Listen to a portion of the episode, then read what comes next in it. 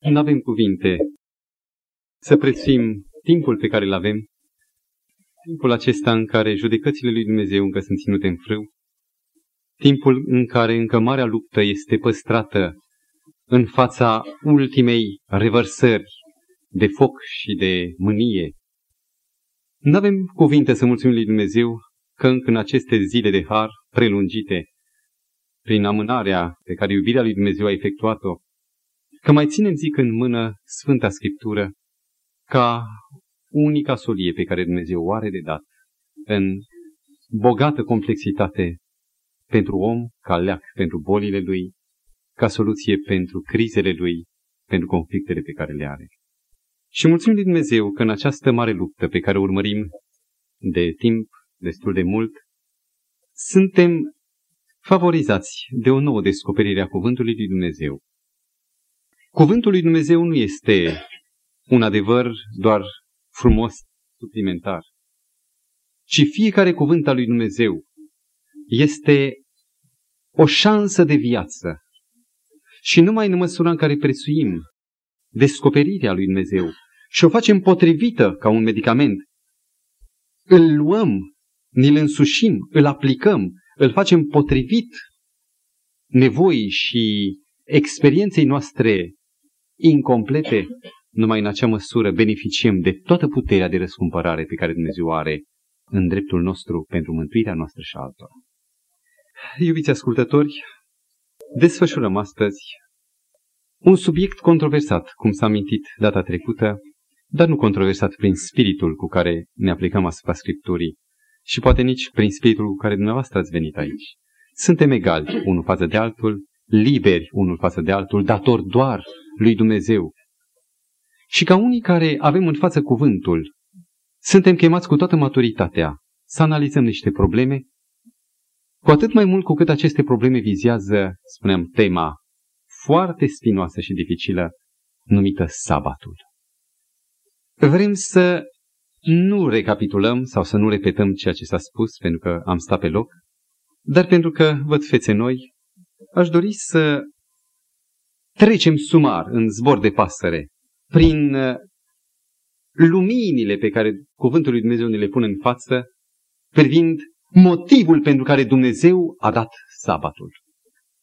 Recunoașteți că nu este nici invenția adventiștilor, nu este nici invenția iudeilor, n-a fost evreu atunci când Dumnezeu, sub ochii lui Adam și a Evei, care nu știau ce va fi acum, ei nu cunoșteau nimic, prima zi completă de existență, Dumnezeu a instituit această instituție și a dat-o pentru om, cum spunea Domnul Hristos. Pentru noi, sabatul este o povară. Nu mă refer pentru credincioși adventiști, ci pentru omenirea în general, pentru viacul 20. Când toate se grăbesc, când uh, se descoperă carburanți și mai eficienți, cu cifră octanică și mai mare, și motoare care să demareze iute, când planeta și-a scurtat noaptea și a lungit ziua, când uh, oamenii descoperă noi și noi avantajele tehnice ca să câștige timp, o zi de repaus total este o catastrofă. Și cam în această viziune întâmpină omul problema sabatului. Este o problemă spinoasă, neconvenabilă. Când toată lumea are un alt program, iată-te pe tine ca o cetate așezată pe un munte, în văzul tuturor, ieșit din drumurile de comunicație, undeva izolat sus, unde greu se ajunge, ca o cetate așezată pe munte, arătată oricui un prilej de discuții, de poticnire. E dificil, mărturisesc. Dar dacă am ști ce comoară se ascunde în acest sabat, atunci altfel am pune problema. Mă amintesc întreagă de parabola Domnului Hristos despre sărmanul om care trudea într-o țarină arvunită, adică luată cu arendă, muncea săracul cu un cal costeliv, cu un plug de împrumut, și când muncind în țarina aceea, spune Evanghelistul Matei în capitolul 13, plugul s-a înfipt în ceva tare, supărat că pierde timpul, a dat la o parte cu mâinile pământul să descopere o casetă, o comoară. Și ce face el? După ce a ascuns comoara, este o nebunie în fața tuturor. Să-și vândă calul, ultimul bun care l-a mai moștenit de la bătrânul tată.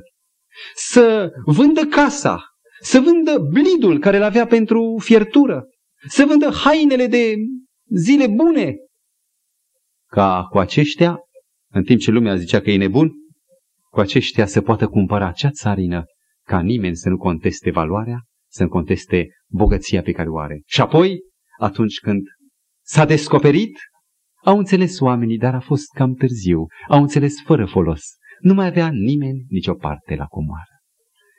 Amintiți-vă, iubiți ascultători, că data trecută ne-am adâncit privirile asupra primului sens al sabatului, și anume ca simbol al creațiunii.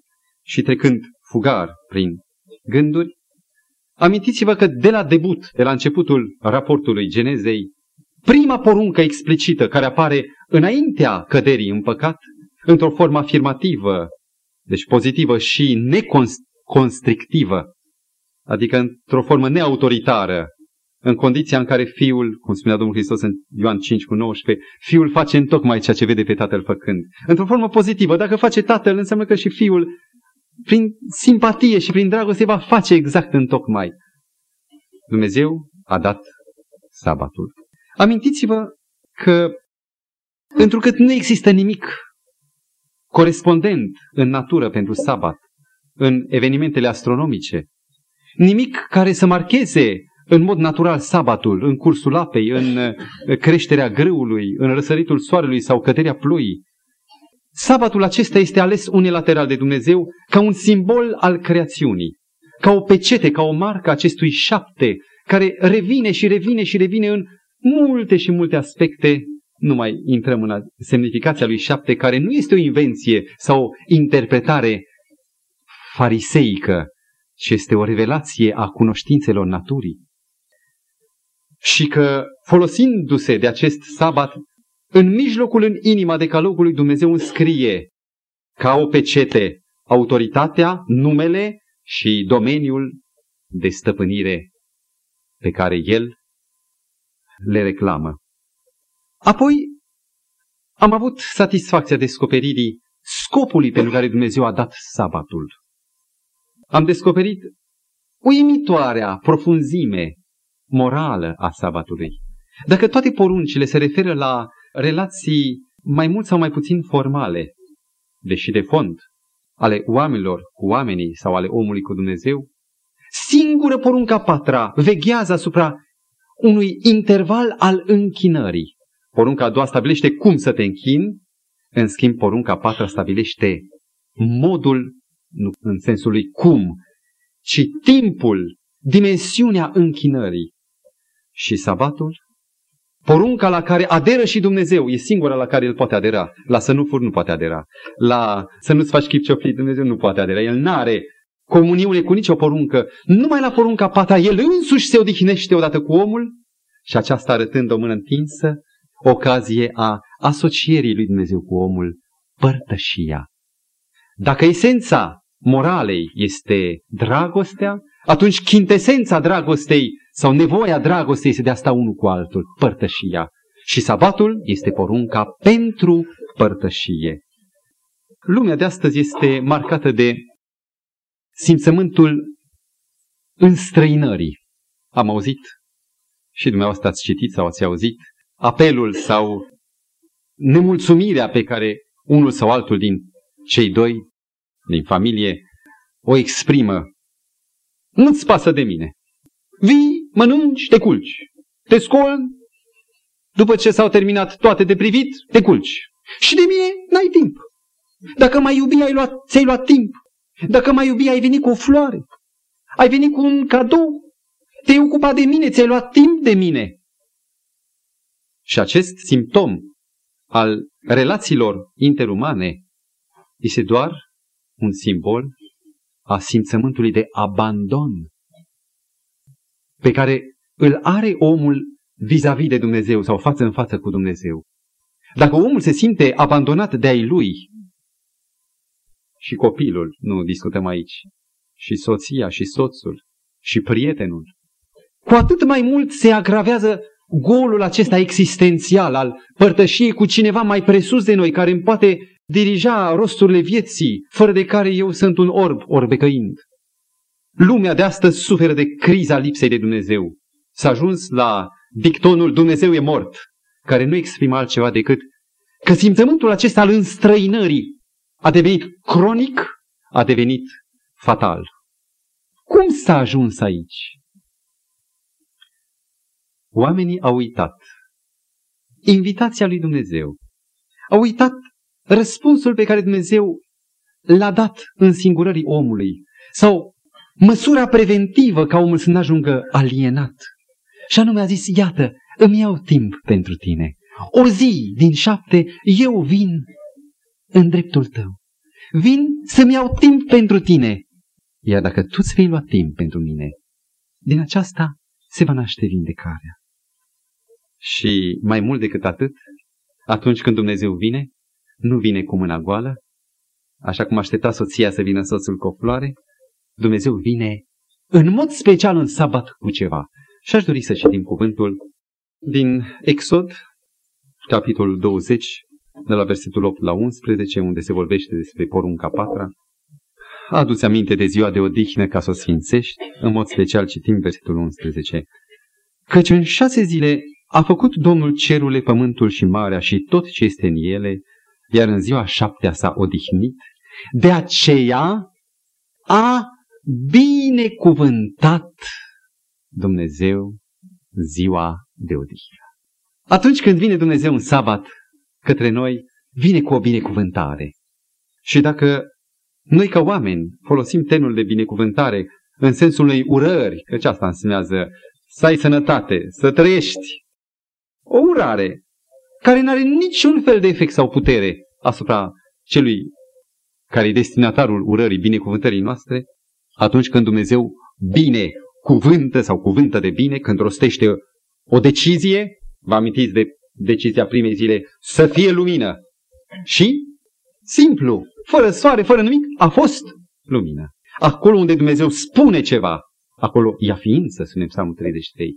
E puterea lui Dumnezeu de a porunci și de a lua ființă. Și atunci când Dumnezeu rostește o binecuvântare, însemnează că El alocă în cuvântul său puterea de a realiza binele pe care îl spune.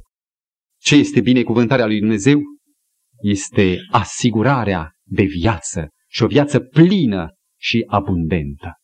Aceasta însemnează binecuvântare. Pe cât timp binecuvintează Domnul? E o întrebare secundară.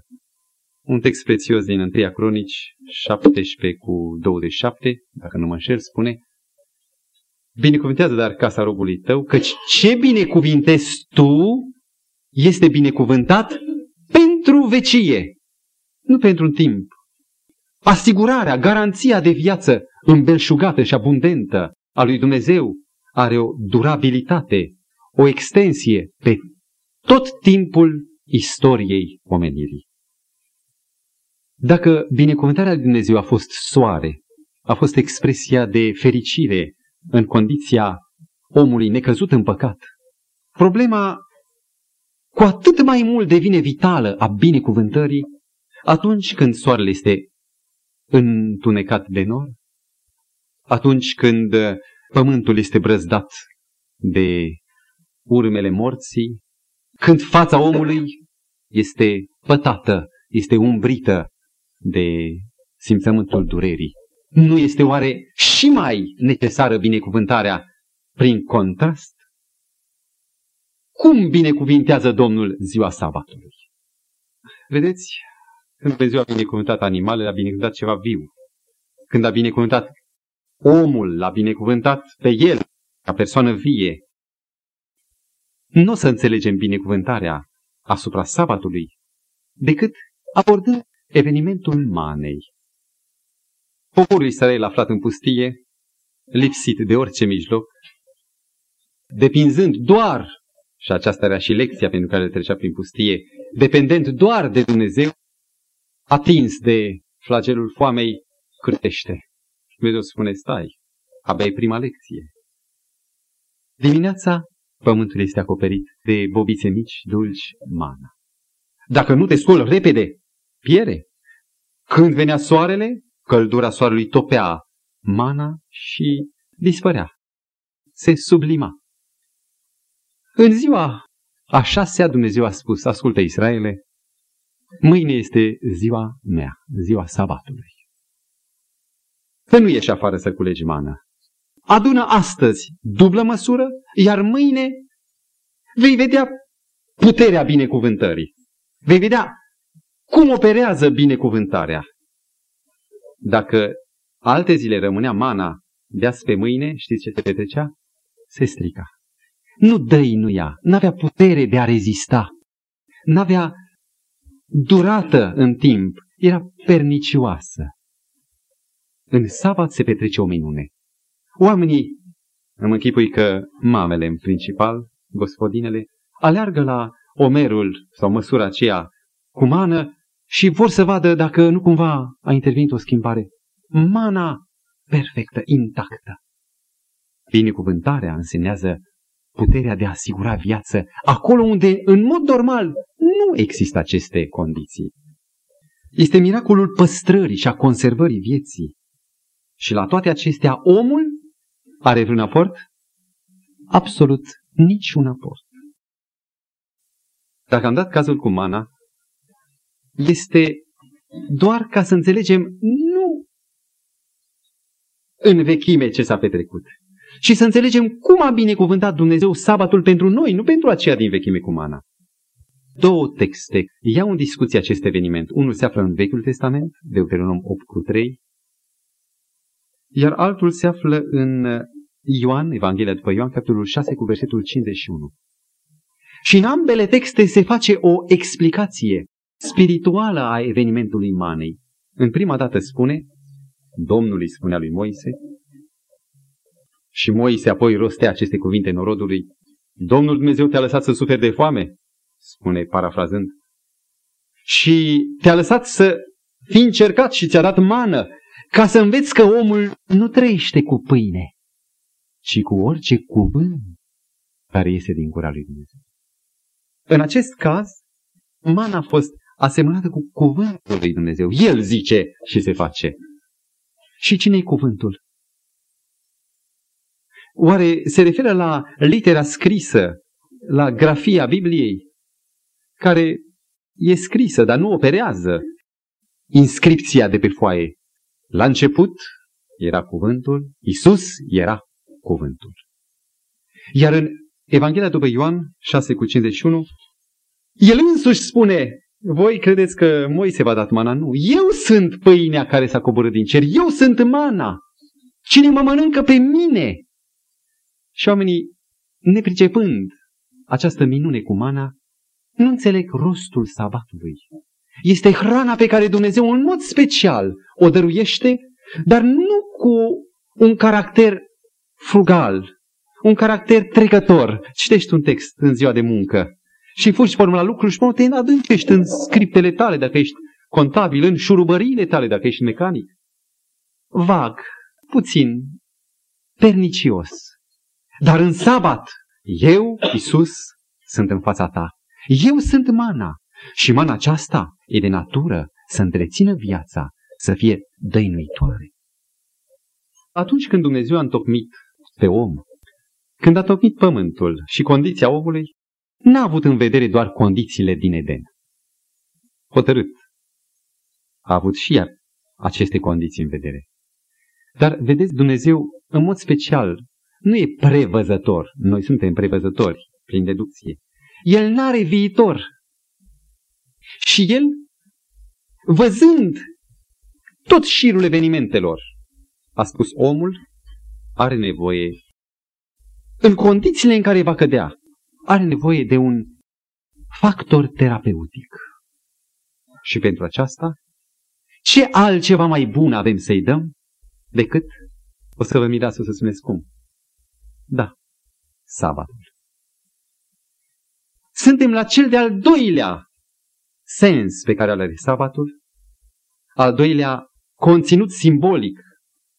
Dacă primul a vorbit despre creațiune și binecuvântarea pe care o dă Dumnezeu prin creațiune, prin prezența Lui, prin părtășie, pentru istoria omului păcătos, nenorocit, ticălos, cu gânduri rele, am ceva, spune Domnul. Am în mod special cura sabatului. Și aș dori ca să indic, nu spre mintea mea, așa cum am hotărât să nu o fac niciodată, mai ales în această prezentare, ci la cuvântul lui Dumnezeu. Vă amintiți când am citit porunca a patra din Exod 20? Care zice Dumnezeu că este motivul pentru care poruncește să fie ținut sabatul? Căci în șase zile a făcut Dumnezeu, creațiunea, a făcut Dumnezeu cerul, pământul, marea și tot ce este în ele, iar în ziua șaptea s-a odihnit. De aceea a binecuvântat-o și a sfințit-o. Aduți aminte pentru de aceea, pentru acest motiv. Deschideți, vă rog, acum, toți cei câți avem Biblia, la Deuteronom. Cuvântul Deuteronom însemnează Deutero, al doilea, și nomos lege, sau repetarea, a doua dare a legii, repetarea ei. Dumnezeu nu repetă niciodată. El creează unicate. Chiar și poruncile când le dă, le dă într-un alt cadru. Surpriza cea mare o, o vom avea, în mod special în dreptul poruncii a patra. Am să vă citesc cum este dată porunca patra și care sunt motivele pentru care Dumnezeu oferă omului sabatul. Ceva diferit. Versetul 12 din capitolul 5 până la versetul 15. Ține ziua de odihnă ca să o sfințești, cum ți-a poruncit Domnul Dumnezeul tău. Se vede prin aceasta cum ți-a poruncit că este o repetare, cum ți-a poruncit în Exod 20. Șase zile să lucrezi și să-ți faci toate treburile tale. Dar ziua a șaptea este ziua de odihnă a Domnului Dumnezeului tău. Să nu faci nicio lucrare în ea. Nici tu, nici fiul tău, nici fiica ta, nici robul tău, nici roaba ta, nici boul tău, nici măgarul tău, nici vreunul din dobitoacele tale, nici străinul care este în locurile tale. Și de aici începe evenimentul. Pentru ca și robul și roaba ta să se odihnească în tocmai ca tine. Până aici, deși e ceva nou, n-am sezizat ceva deosebit. Mai departe.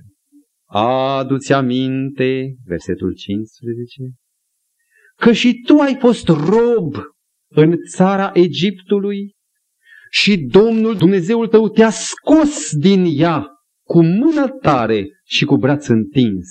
De aceea, și aici e revelația, de aceea Domnul Dumnezeul tău ți-a poruncit să ții ziua de odihnă. Se contrazice? Dumnezeu zice acum, formă neagă sau se completează? Am auzit teoria larg răspândită printre protestanții de astăzi, că dacă sabatul a fost amintitorul creațiunii, duminica este amintitorul răscumpărării. Mărturisesc că pare un argument care ține. Am întâlnit undeva, departe, în nordul Ardealului, o familie care au ajuns în încurcătură serioasă și au spus ce vom face. Și mi-amintesc de domnul farmacist care îmi mărturisea după o noapte de studiu, de la ora 5, și a spus, am găsit soluția. Am să țin și sabatul și duminica. Una pentru creațiune, cealaltă pentru răscumpărare. Și mi-a fulgerat prin minte textul poruncii care zice câte zile să lucrezi? Nu merge. E o soluție care contravine porunca pozitivă de muncă. Domnul nu spune cinci zile să lucrezi și două să stai. Șase zile să lucrezi. Nu cumva cuvântul lui Dumnezeu nu permite două memoriale? Dumnezeu e prea perfect ca să lucreze cu cârpiri, să lucreze cu amendamente. Adaug ceva. Porunca sabatului are ca temei sau ca motivație, pe de o parte, creațiunea, dar în cel de-al doilea rând, adu-ți aminte că și tu ai fost rob în țara Egiptului și eu, Domnul Dumnezeul tău, te-am scos, te-am răscumpărat. Și al doilea motiv formidabil pentru care Dumnezeu dă sabatul, al doilea simbol care îl umple sabatul, este mântuirea sau răscumpărarea. Și dacă am citit în versetul 14, la ultima parte, pentru ca și robul tău și roaba ta să se odihnească în tocmai ca tine, este o precizare, o lărgire a clauzei care o face Dumnezeu pentru rob. Și robul să aibă simțământul eliberării, să nu muncească, să aibă și el această pregustare a izbăvirii. Și tu ai fost rob. Veți spune, îmi pare rău, eu n-am fost rob în Egipt, eu m-am născut liber cetățean în țara aceasta. Cum să potrivi oare porunca? Felul acesta e ușuratic. Este superficial și nebiblic. Pentru că biblic, Egiptul are o semnificație bogată. În Apocalips este reluat Egiptul ca un simbol al necredinței și a raționalismului, în timp ce Sodoma ca un simbol al desfrâului și al imoralității. Egiptul, faraon, însemnează ceva. Și să spună omul care este aici în adunare și care n-a fost rob păcatului. Și de ce suntem noi aici? Este o recunoaștere publică că suntem păcătoși, că suntem robi și avem nevoie. Este și motivul care ne mână aici, ne mână la Scriptură, ne mână pe genunchi.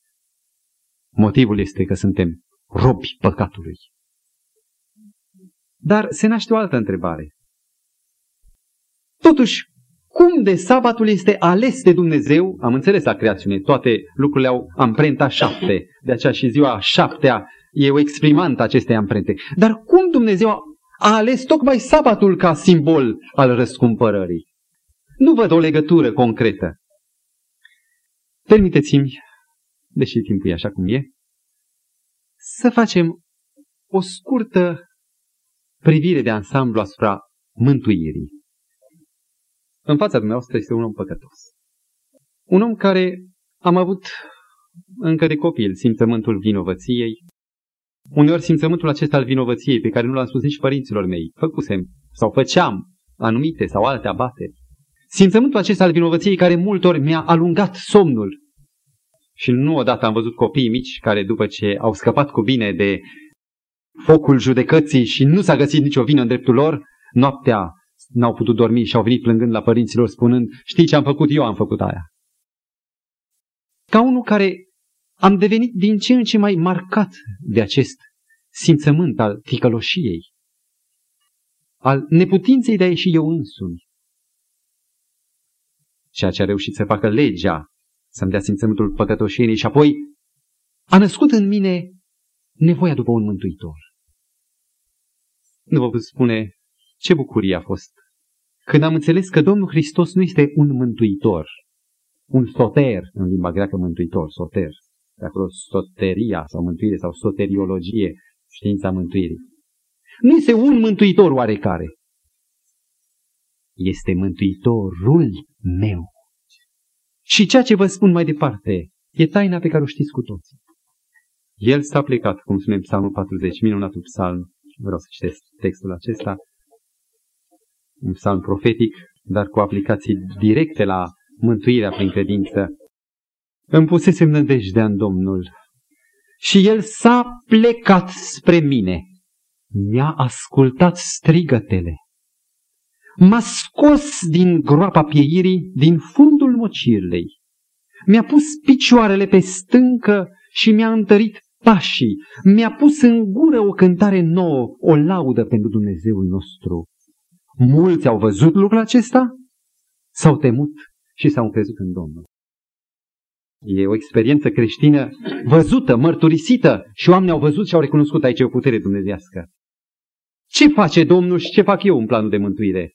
Încerc să mă apuc de cârcă, să mă scol singur din mocirlă?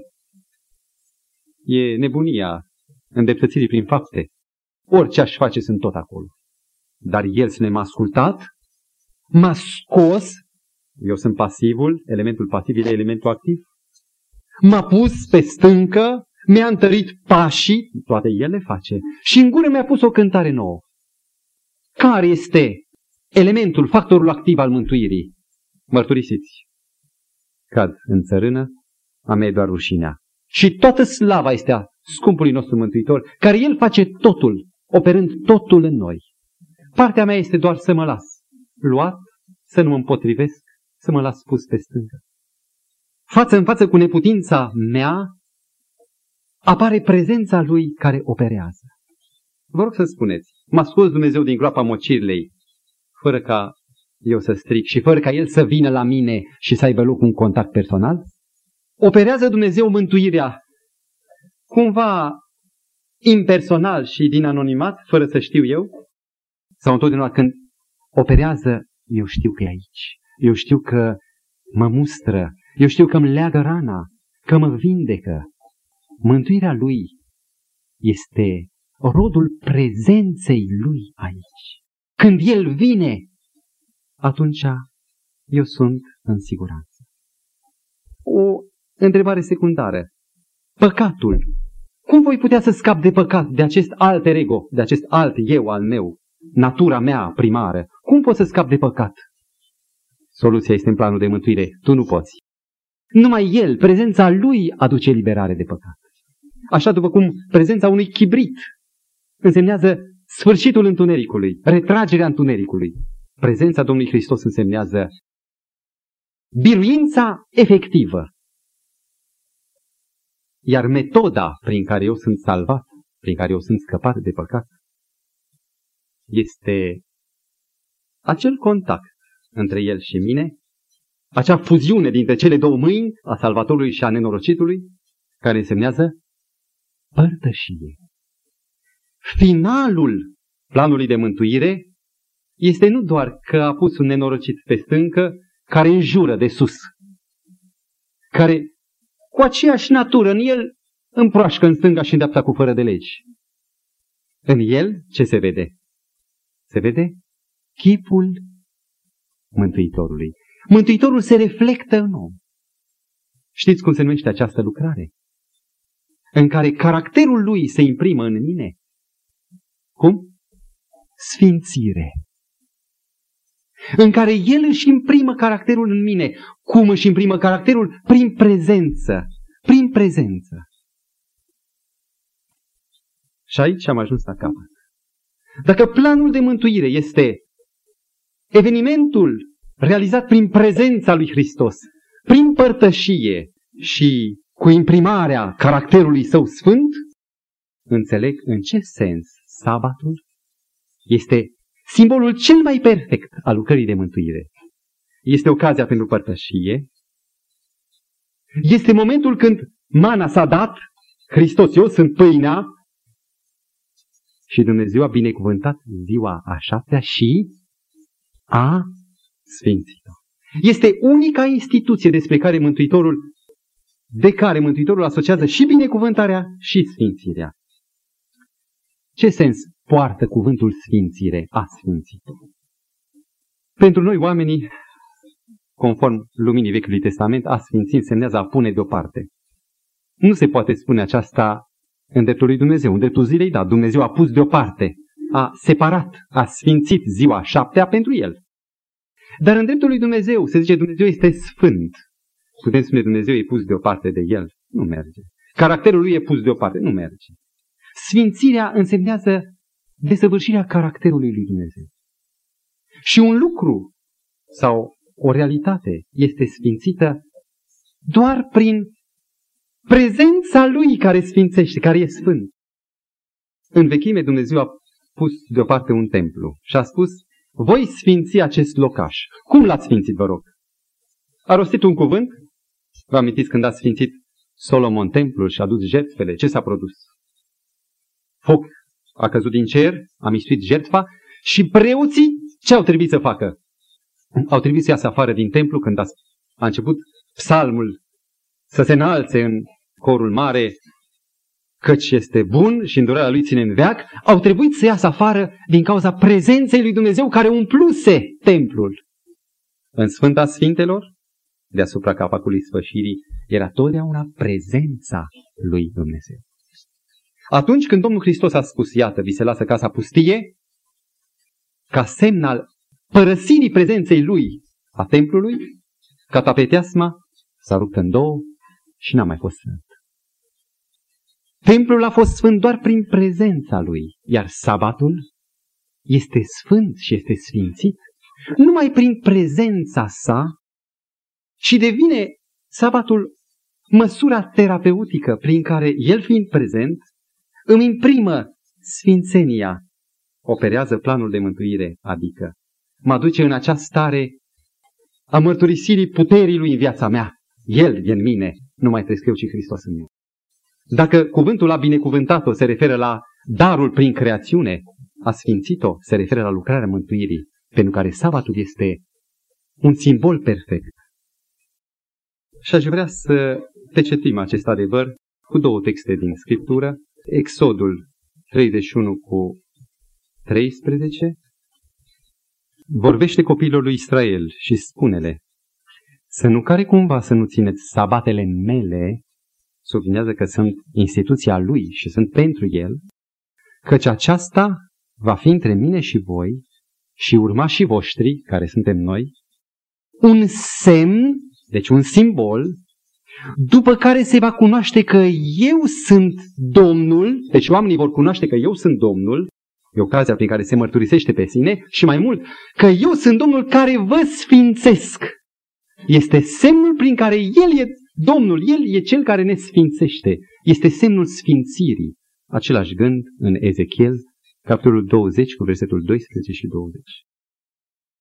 Să continuăm să vedem cât de minunat este simbolul sabatului ca semn al răscumpărării. Ce însemnează șabat de data trecută? Nu doar odihnă, ci vine de la verbul încetare, a înceta. Sabat însemnează încetare. Ce încetează în planul de mântuire? Prin prezența lui în mine, prin sfințire, păcatul. Păcatul a încetat. Este marele moment al eliberării. Ce mai încetează? Sforțele personale. Încetează așa numita lucrarea omului, strădania lui de salvare, de autosalvare. Și de aici, de la această bogată semnificație, sabatul simbol al răscumpărării, s-a extins în dreptul altor orânduiri acest simbol, și anume, să mă explic. Dumnezeu a dat și anul sabatic. Erau doi ani sabatici, din șapte în șapte ani, când pământul se odihnea și nu se făcea niciun fel de lucrare. Și mai era și anul sabatic jubiliar, după șapte săptămâni de ani, deci 49, 77, 49, al 50-lea an se numea anul jubiliar. Când, știți ce se petrecea? Fiecare rob se întorcea slobod acasă. Pământurile se întorceau la proprietarii dintr-un început. Fiecare se întorcea în casa lui, dotat din nou de la zero pentru lucrare puternică. Aceasta este extraordinară extindere a sensului de sabat, adică de eliberare pentru robi, pentru nefericiți. Să facem câteva concluzii. Dacă primul temei al închinării este creațiunea, că sunt o făptură atât de minunată, că îl văd pe Dumnezeu care și timp de mine și mă binecuvintează și care cunoștință mă plec înaintea Lui, din dragoste. Acesta este motivul închinării și a îngerilor, nu numai a omului. Al doilea motiv al închinării, care este exclusiv al omului, numai omul are parte de acest al doilea motiv al închinării, este recunoștința pentru izbăvirea lui, pentru eliberarea de sub păcat, mulțumirea pentru mântuirea sa. Sabatul, simbol al creațiunii, avea în vedere în mod special trecutul, așa -i? Evenimentul care a avut loc acum șase mii de ani. Sabatul ca simbol al mântuirii, ce timp are în vedere? Când eliberează Dumnezeu pe poporul său din robia Egiptului? Când? În anul 1445 înainte de Domnul Hristos, când a avut loc Exodul? Când? E dreptul dumneavoastră de a spune astăzi. Este experiența de acum, a mântuirii prezente. Deci sabatul, fiind tridimensional, acoperă trecutul, creațiunea, prezentul, izbăvirea lui actuală și mai are un a treilea sens, a treia dimensiune temporală, și anume sabatul, un simbol, nu vreau să dezvălui eu sensul acesta, să vă dau câteva indicii și să descoperiți dumneavoastră. Când vine ziua șaptea, copilul lui Dumnezeu se odihnește de trudă, de toată alergătura și frământarea unei săptămâni. Îi se odihnă atât de deplină că n-am treabă cu nimic, nici de mâncare, nici de haine, pur și simplu de contemplarea lui Dumnezeu și de răcorirea oaselor. Când venea anul jubiliar, era mare eliberare nu de trudă, ci de inegalitatea socială, un final fericit. Iar când venea anul al șaptelea, anul sabatic obișnuit, din șapte în șapte ani, totul, nu numai omul, și pământul se odihnea, trimițând toate aceste sensuri sabatice către simbolistica care acoperă viitorul, despre care vorbește și ne vorbește sabatul. Știți care este?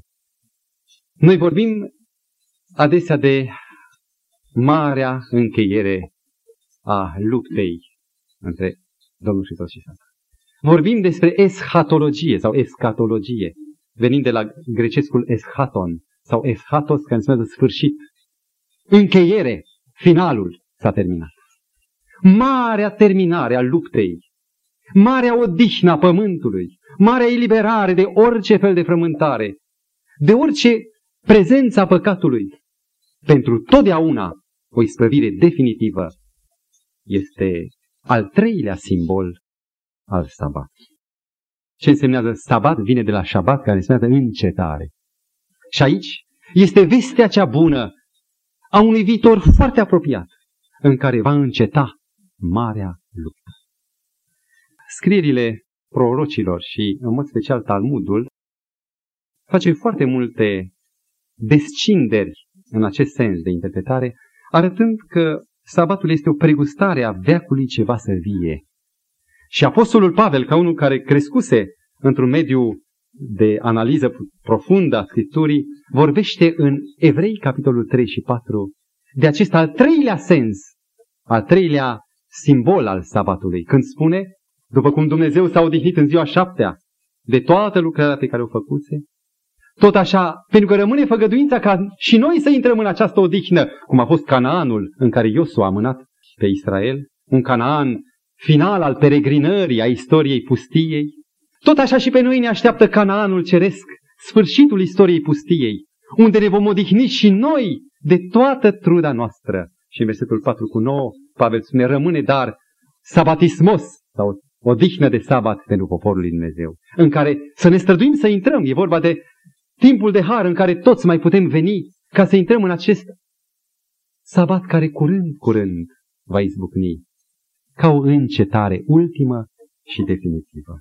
Prin acest al treilea sens al sabatului, cel creat, dar mai ales cel eliberat, devine un așteptător al veacului ce va să vie. Noi suntem așteptători.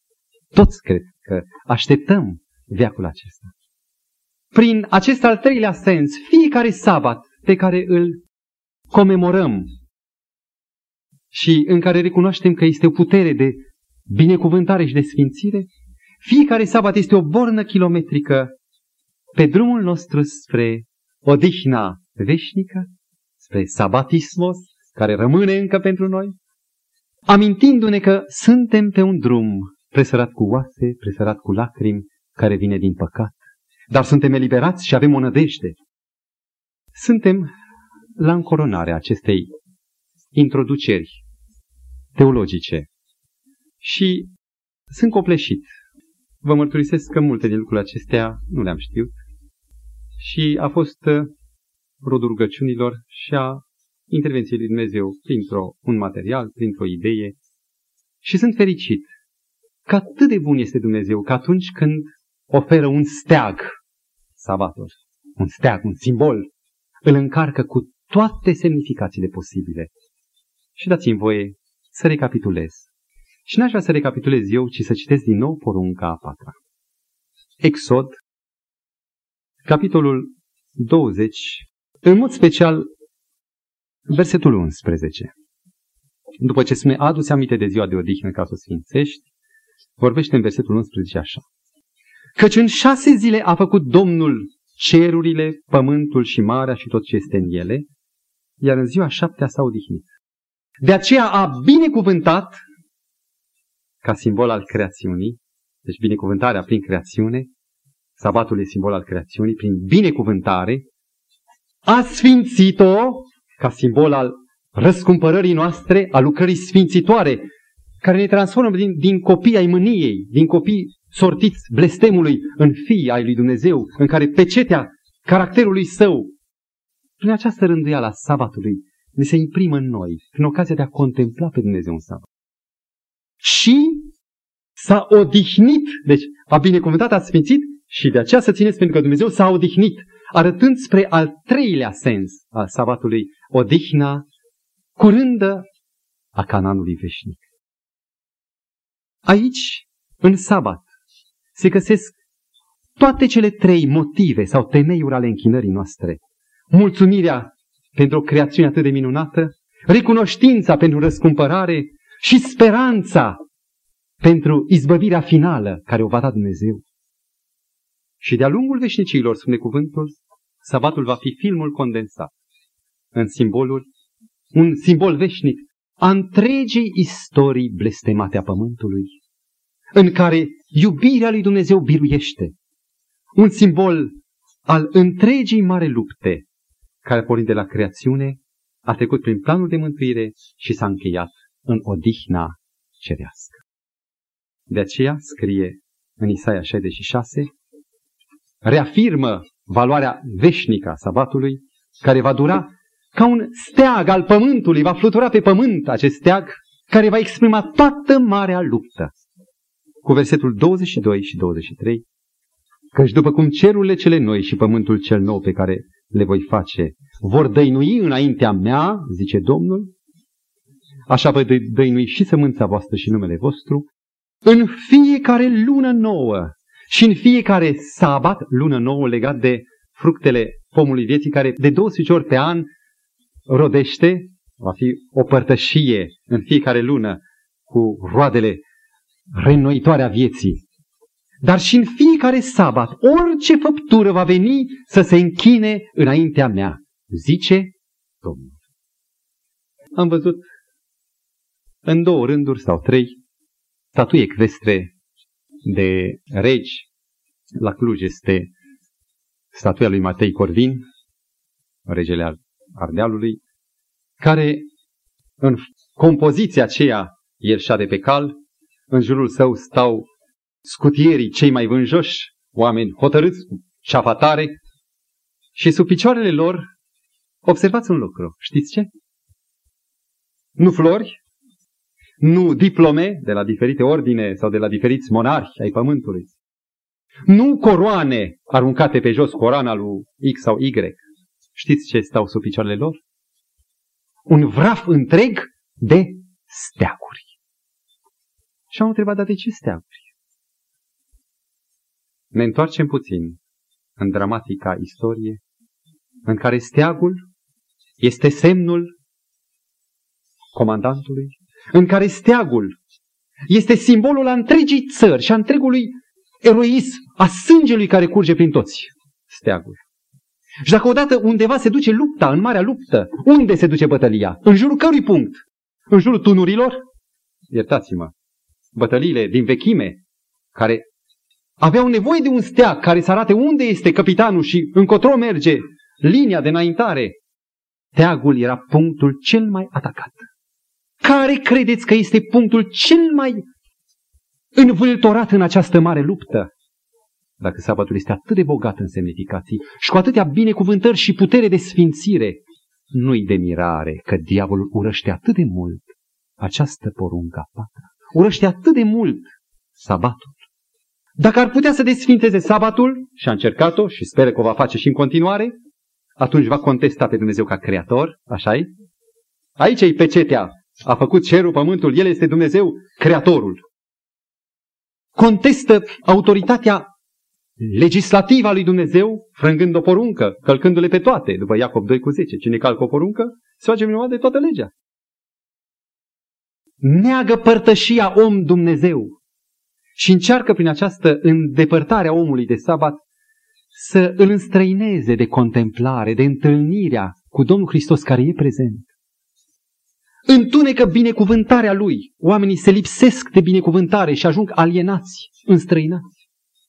Contestă și ar vrea să nimicească mântuirea, răscumpărarea lui.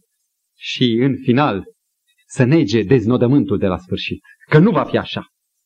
Dacă Bunul Dumnezeu ne va ține în viață, am dorit data viitoare să ne apropiem mai mult de Hristos și sabatul. Să vedem în ce fel Domnul Hristos deschide lucrarea sa. Și aș dori să citiți Evanghelia lui Luca, capitolul 4 cu versetele 16 până la 21. Este prima cuvântare a Domnului Hristos, prima dată când El vine, de data asta nu ca un copil în sinagogă sau un, ca un tânăr, ca un bărbat, ci ca Mesia, ia sulul cărții lui Isaia și ca discurs inaugural vestind lucrarea sa mesianică, citește cuvintele, Duhul Domnului este peste mine, pentru că m-a uns să vestesc săracilor Evanghelia, m-a trimis să tămăduiesc pe cei cu inima zdrobită, să propovăduiesc robilor slobozirea, orbilor căpătarea vederii, să dau drumul celor apăsați și să vestesc anul de îndurare a Domnului. Acesta este un pasaj din Isaia a anului sabatic. Și Domnul Hristos folosește ca un simbol a tot ceea ce El va face de acum înainte, acest simbol, lucrarea anului sabatic. Și continuă versetul 21, astăzi s-au împlinit cuvintele acestea din Scriptură pe care le-ați auzit. Să ne dea Dumnezeu viață. Să vedem în ce fel Domnul Hristos își inaugurează într-un mod sabatic lucrarea sa. Să înțelegem în ce fel, în prima parte de data viitoare, în ce fel diavolul a încercat să întunece în memoria creștinismului sabatul prin compromiterea iudaismului, care devine un sistem nenorocit de legalism și de îndreptățire prin fapte, prin dezvoltarea gnosticismului antisabatarian și prin extinderea cultului soarelui. Dar să ne întoarcem la bucuria pe care o avem. Știți ce zi este astăzi? Este o zi de comemorare, o zi fericită, în care suntem bucuroși că Isus e cu noi, El pâinea vieții. Să ne bucurăm astăzi de puterea sfințitoare, răscumpărătoare și să unim în gândurile noastre, să împletim în preocupările cercetării Scripturii nădejdea pe care o aveau prorocii și pe care o au toți copiii lui Dumnezeu, că curând, curând această mare luptă se va încheia cu sabatul cel fericit. Facă Domnul să ne bucurăm de Domnul Hristos în ziua Lui, în ziua pe care El a rânduit-o pentru tămăduirea noastră de păcat. Amin.